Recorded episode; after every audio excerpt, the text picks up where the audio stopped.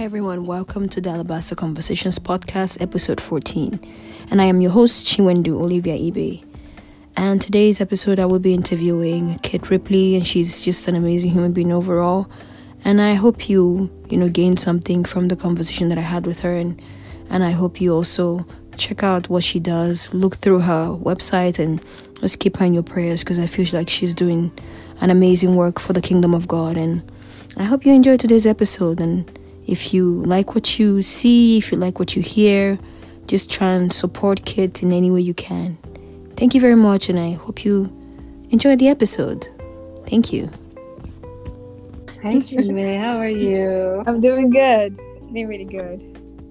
So, it's fun to be here on your podcast. Wow, thank you so much for agreeing to do this. So, sure. This is episode 14 of my podcast, so I just wanted to give you a very amazing introduction. So this is Kit Ripley, and she is my highly esteemed guest for today's episode. She is she's a missionary from Thailand. Her primary ministry is with Imago Art Studio. She provides direct clinical care for survivors of trauma, which includes sexual abuse, domestic abuse, human trafficking, and she integrates her faith in Jesus as she does therapeutic arts groups, life skill workshops, and she also provides support and consultation for New Life Center administrative team, and she's also pursuing her master's degree at Leslie University to become a licensed therapist. I hope I covered every amazing stuff that you've done so far. Yeah, that pretty much covers it. Okay, so can you give me a brief description of what you're doing right now in terms of your pursuing of your master's degree? What's the detail of what you're intending to achieve and how you would integrate it to what you dream to do as a minister of the gospel?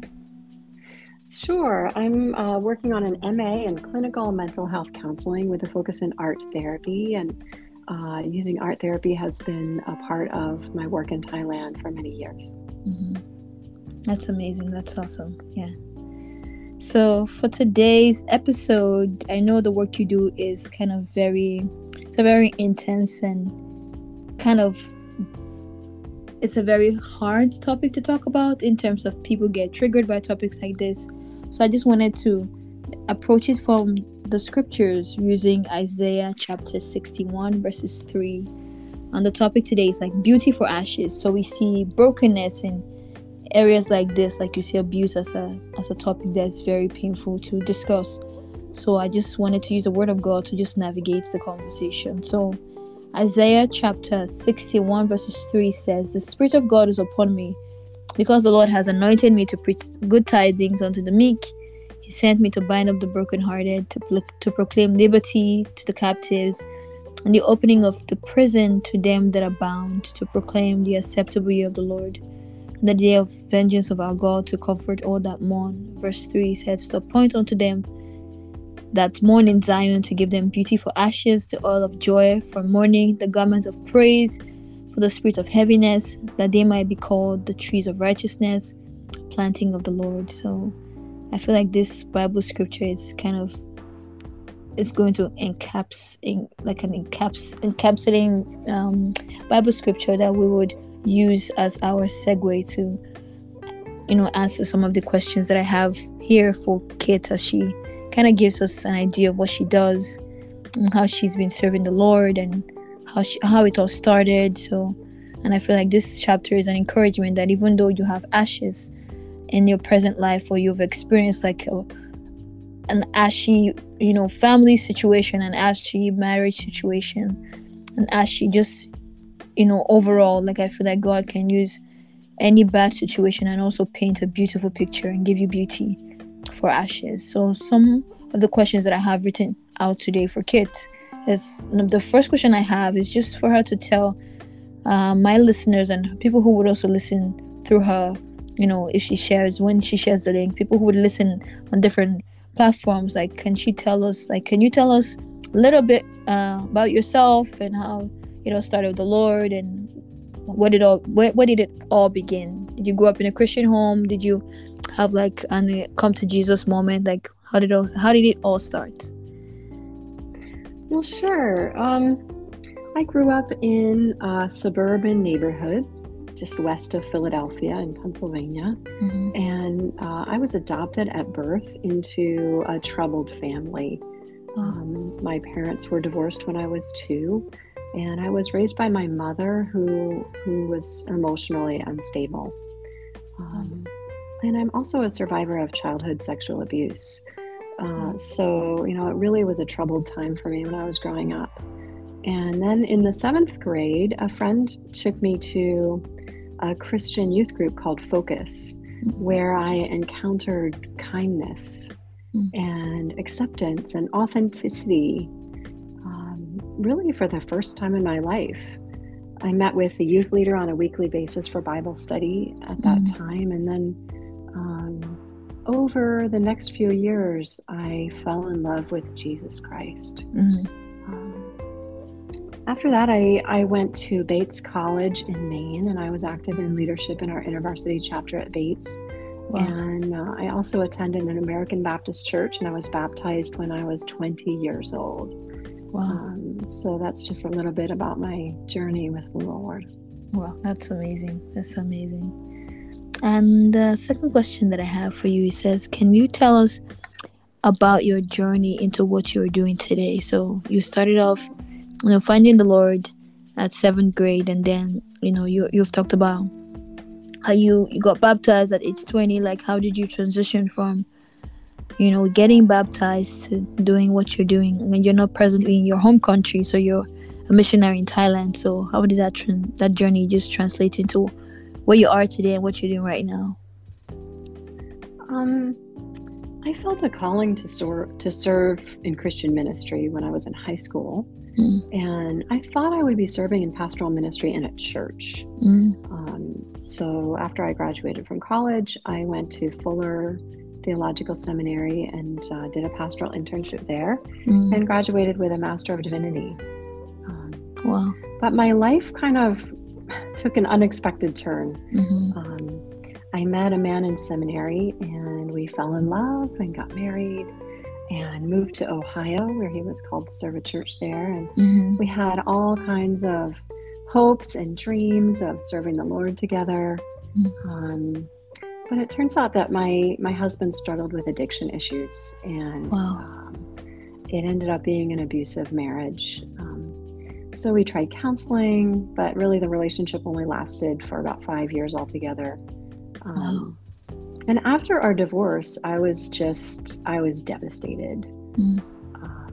My marriage had failed, and with it, I felt like all my dreams of serving the Lord were taken away. I thought, mm-hmm. you know, who's going to call a divorced woman wow. as their pastor? So I was working as a florist at that time, and just decided to wait on the Lord. Mm-hmm. And then a team from my church came to me, and they said, we've witnessed the process of what you've gone through in the last few years, and we've seen who you are, and we believe you're still called to ministry, so we are going to hold on to that in faith wow. for you, even wow. though you have given up on that, mm-hmm. that dream.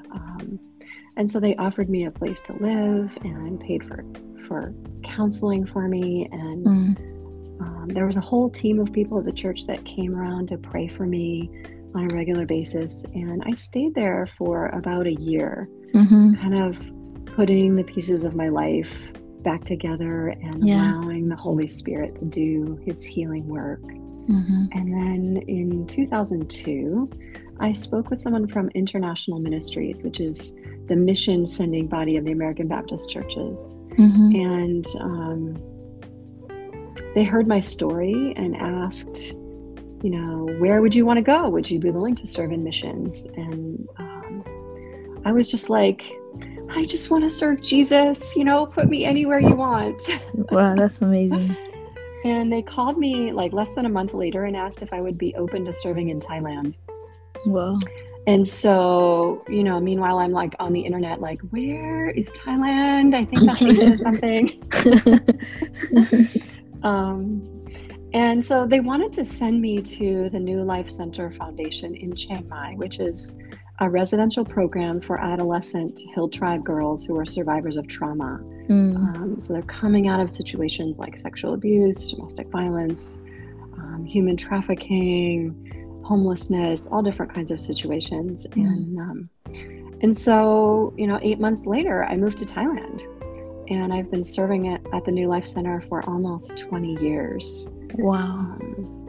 In my work there, I facilitate therapeutic expressive art groups for our residents, and I lead art and spirituality retreats in the community. I also do therapeutic art workshops in other places in our community. And right now, I'm also in my third year of working on my MA in counseling and art therapy.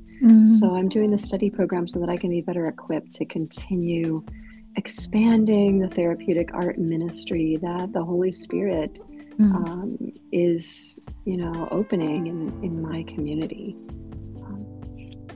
Wow, that's amazing. Wow. Thank you for sharing your story. That's just like, when you talk about these things, really going into like the pages of your life and like pulling out stories that are that are very traumatic, and sometimes it may be triggering to like go back and try to, just talk about it in a summary form. But I feel like God has used your family history, your marriage that was kind of troubling and challenging, and I feel like the enemy wanted to use it to break you down. But I believe that, as we read in the scripture that talked about beautiful ashes, it's like God is picking those ashes from the ground, and it's only God that can use. If there's a house fire, right, and the house burns down, the human mind cannot see beauty in that situation. We just feel like we're just gonna clear away the rubble and just pick up the pieces that you can find. But God can look at those ashes and see potential and see, oh, I see five bedrooms from this, crumbled, broken down window. I see, like, He just sees things that in the human eyes is difficult to figure out. So that's what makes God really amazing, and just walking with Him is kind of an interesting journey. Just to see how your community like came around you, and your story is not like the one that you say, "Oh, I did it alone," but you had like people that God placed in your way to walk with you and pray for you and bring suggestions, and you had like a very open heart. Yeah. So my third question is, how does your faith play out in what you do as a missionary to Thailand? How does your faith come into the picture as you do what you do every day? Well, everything I do flows from my commitment to build shalom on earth, so that people can experience the love of God and see what that looks like. Micah 6:8 tells us that the calling of the people of faith is to do justice, to love kindness, and to walk humbly with God.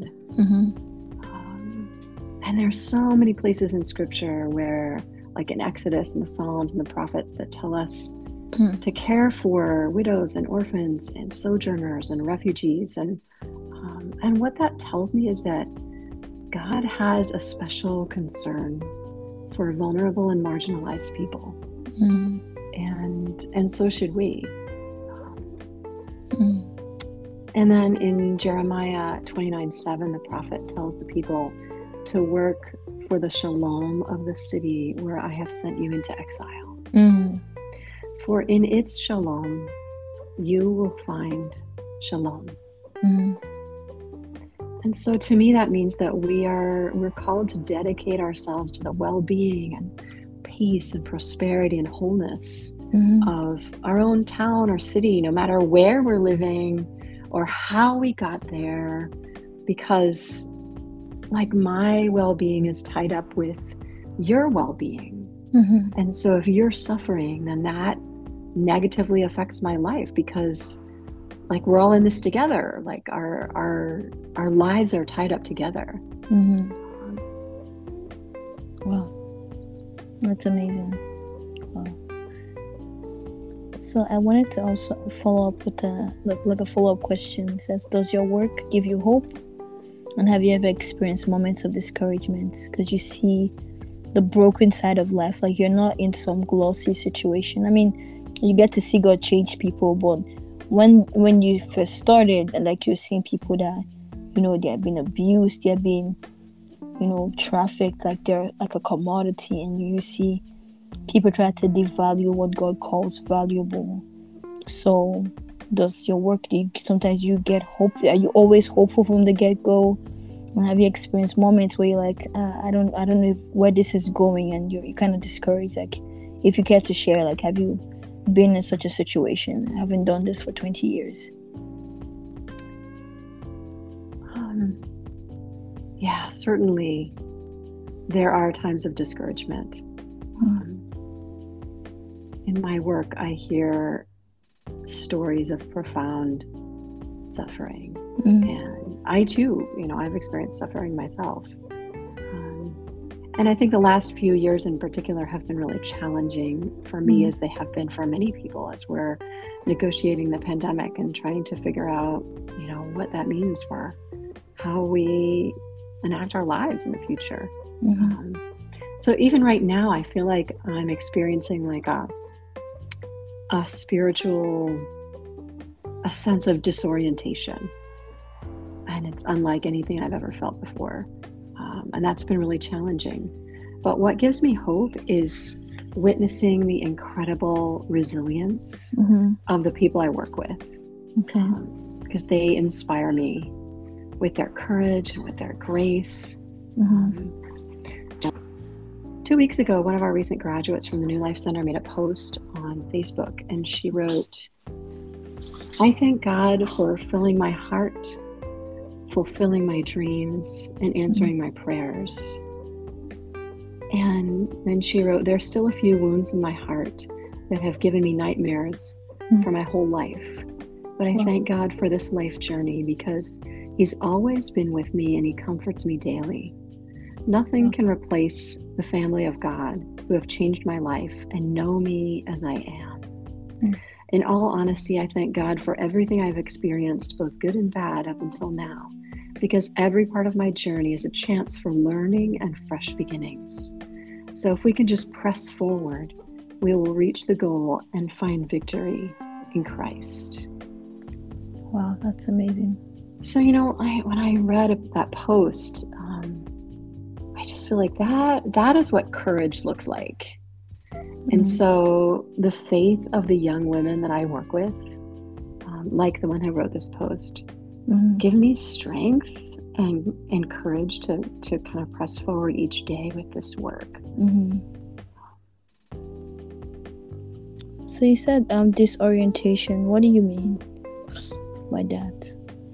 I feel like there have been so many changes in the way I do my work, in the church, both in Thailand and also my churches in the U.S. You know, a lot of political turbulence right now and polarization. And I've also been coping with some health issues over the last 8 years or so, 8 or 10 years. And just all of these things in my life have caused so much change, and have really affected my my relationship and my understanding of who God is and God's presence. So yeah, I feel like it's just been really sort of disorienting as I'm, you know, looking for that solid ground. You know, where is the Lord in all of this? Yeah. That's really interesting. Yeah.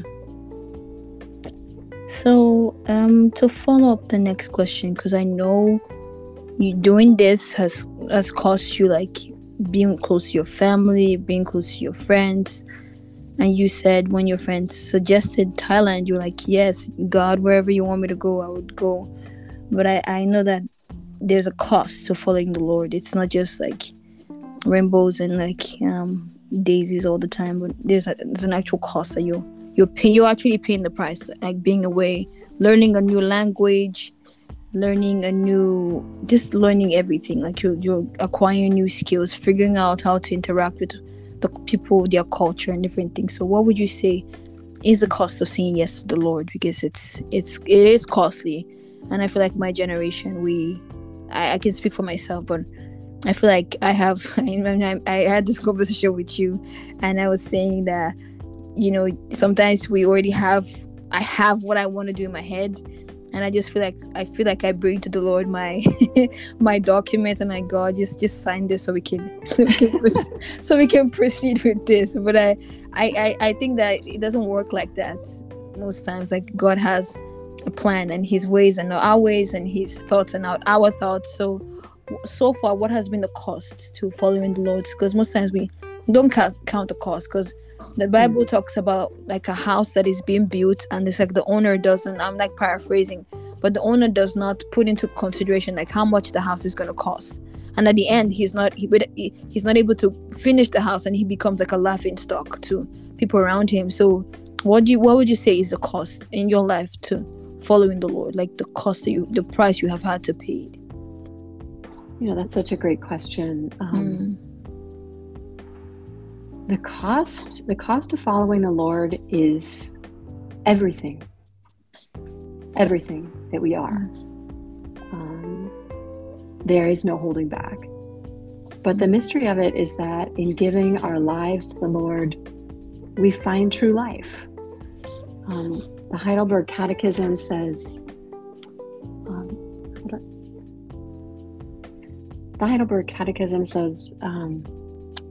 has this question, what is your only comfort in life and in death? Mm-hmm. And the answer is that I am not my own, but I belong body and soul in life and in death to my faithful Savior, Jesus Christ.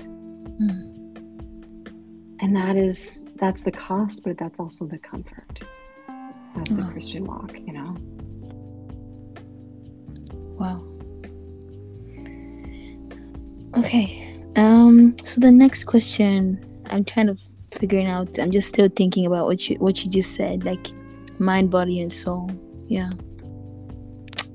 And the next question is, in a world where people are looking for meaning, do you feel fulfilled doing what you're doing, like doing this mission that you do right now?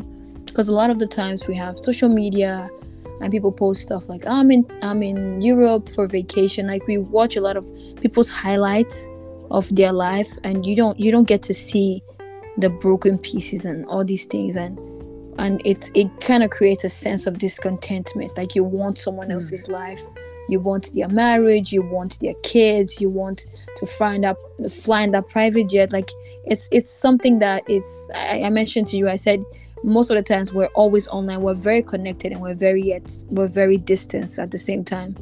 So I kind of wonder, doing this and serving God for 20 years and seeing the good parts, seeing the bad parts. And someone said serving God is like a cup, it's a mixed cup. I was listening to I can't remember her name, but she's a missionary to Africa, and she talks about when she was called that Jesus gave her a cup, and the cup was a mixture of blood and water. And it's not, you don't get just water, like you get the both of them, the good things and the bad things. So experiencing the brokenness and seeing people in pain and seeing people healing and seeing people who sometimes the healing may be slow, it may not be as quick as you want it. So do you feel like you're fulfilled in doing what you do? Because we tend to ask ourselves, is the grass greener at the other side? Like, you're staring at someone's yard and you're seeing a greener grass, and you want to switch careers, you want to do multiple things at the same time. So everyone is telling you, you know, be your own boss, and there's just so many things out there. My question is, like, do you feel fulfilled? Like, when you close your eyes to sleep at night, do you feel peace? Like, yes, I'm doing what I was called to do. This is how I pictured my life being as a kid growing up. Like, do you have a sense, that kind of sense of fulfillment? Yeah.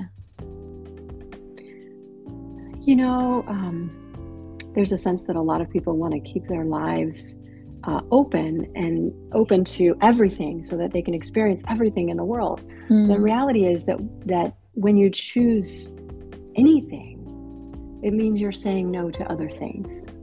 You know, so for me, the choice to follow Jesus is the most fulfilling path.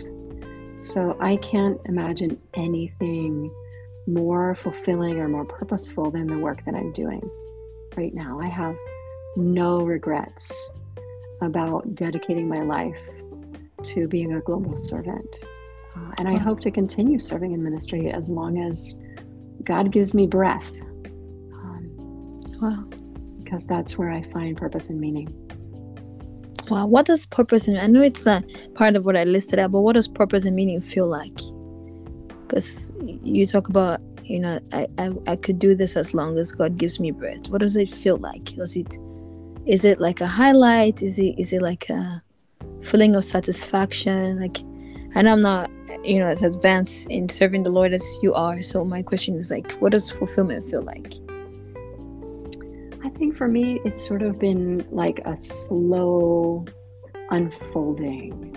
You know, it's not like these flashy highlights, but it's kind of like the slow stepping forward day by day in the Lord that I find fulfilling, and it feels like a settling in my spirit. Like that's amazing. Like, you know, when I wake up each day, I look forward to the day and the things that the Lord has in store. Wow, that's amazing. Yeah. So on a very lighter note, I wanted to ask, what does Kit Ripley, what does she do for fun as like a missionary?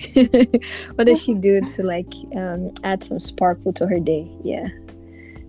Well, I'm an artist, and so I particularly enjoy painting. I also do art journaling and lots of different kind of creative practices as a part of like grounding my soul and keeping in touch with what's going on inwardly and keeping in touch with the presence of the Holy Spirit. I also like to work in my garden. And I love to be on the water. So if there's water nearby, I want to be out swimming, canoeing, kayaking, sailing, whatever is available. That's where I really want to be. Yeah, that's awesome. That's amazing. So we're gonna because we always, you know, try to bring it down to prayer. So I wanted to ask, can you pray for people looking for hope? Looking for a light at the end of the tunnel, people looking for beauty for ashes, just like people listening because they have given up on life and are broken in so many ways. So I just wanted you to like pray over them and see how God can start a healing process and add some joy to their pain, because we read the word of God that talked about joy, the oil of joy for mourning, the garment of praise for the spirit of heaviness. So I just pray God lifts heaviness from people and gives them beauty for ashes, as we've read. Because I know it's possible, because with God, there's nothing that's impossible for him to do. So would you like pray over people? Yeah, yes. I'd be happy to pray. Yeah. Let's join our hearts in prayer before the Lord.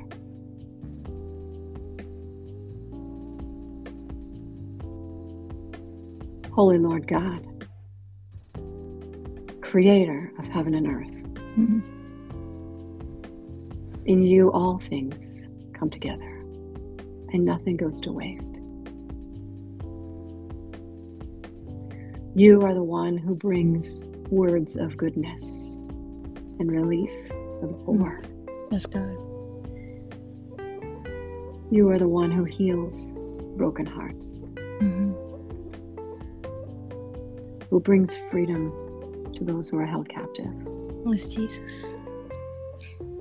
Who releases prisoners from darkness. You have the authority to transform the world, and apart from you, we can do nothing. Today, we hold space in our hearts for those who are suffering under the weight of poverty and oppression. We pray for those who are broken in heart body or spirit. We pray for those who are enslaved by the bonds of war, human trafficking, abuse, addiction, or mental illness. Yes, Jesus. Bring your shalom to this world. We long to witness the revelation of your kingdom among us. Amen. We long to see you set things right as they should be. Yes, Jesus. Show us how we can be a part of your ministry to reconcile the world to yourself, to bring hope and wholeness. Yes, Jesus. And renew our strength for each day. Amen. So that we might continue to love and serve you with singleness of heart. Yes, Jesus. In the name of our Lord and Savior, Jesus Christ. Amen.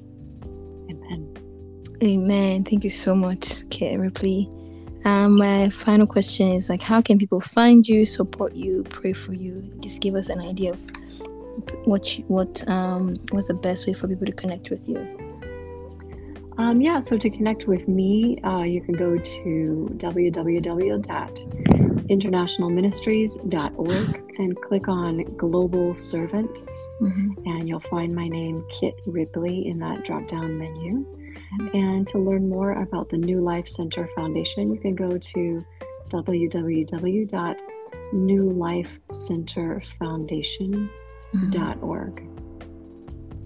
So, Chinwe, thank you so much for inviting me to be a part of your podcast. Yeah, thank you. Reach out to your listeners. It's great to have a chance to speak with you and to talk about these things. Thank you so much for your time. I had so much fun. Thank you. Okay. Bye. Have a good day. Bye. Bye. Bye.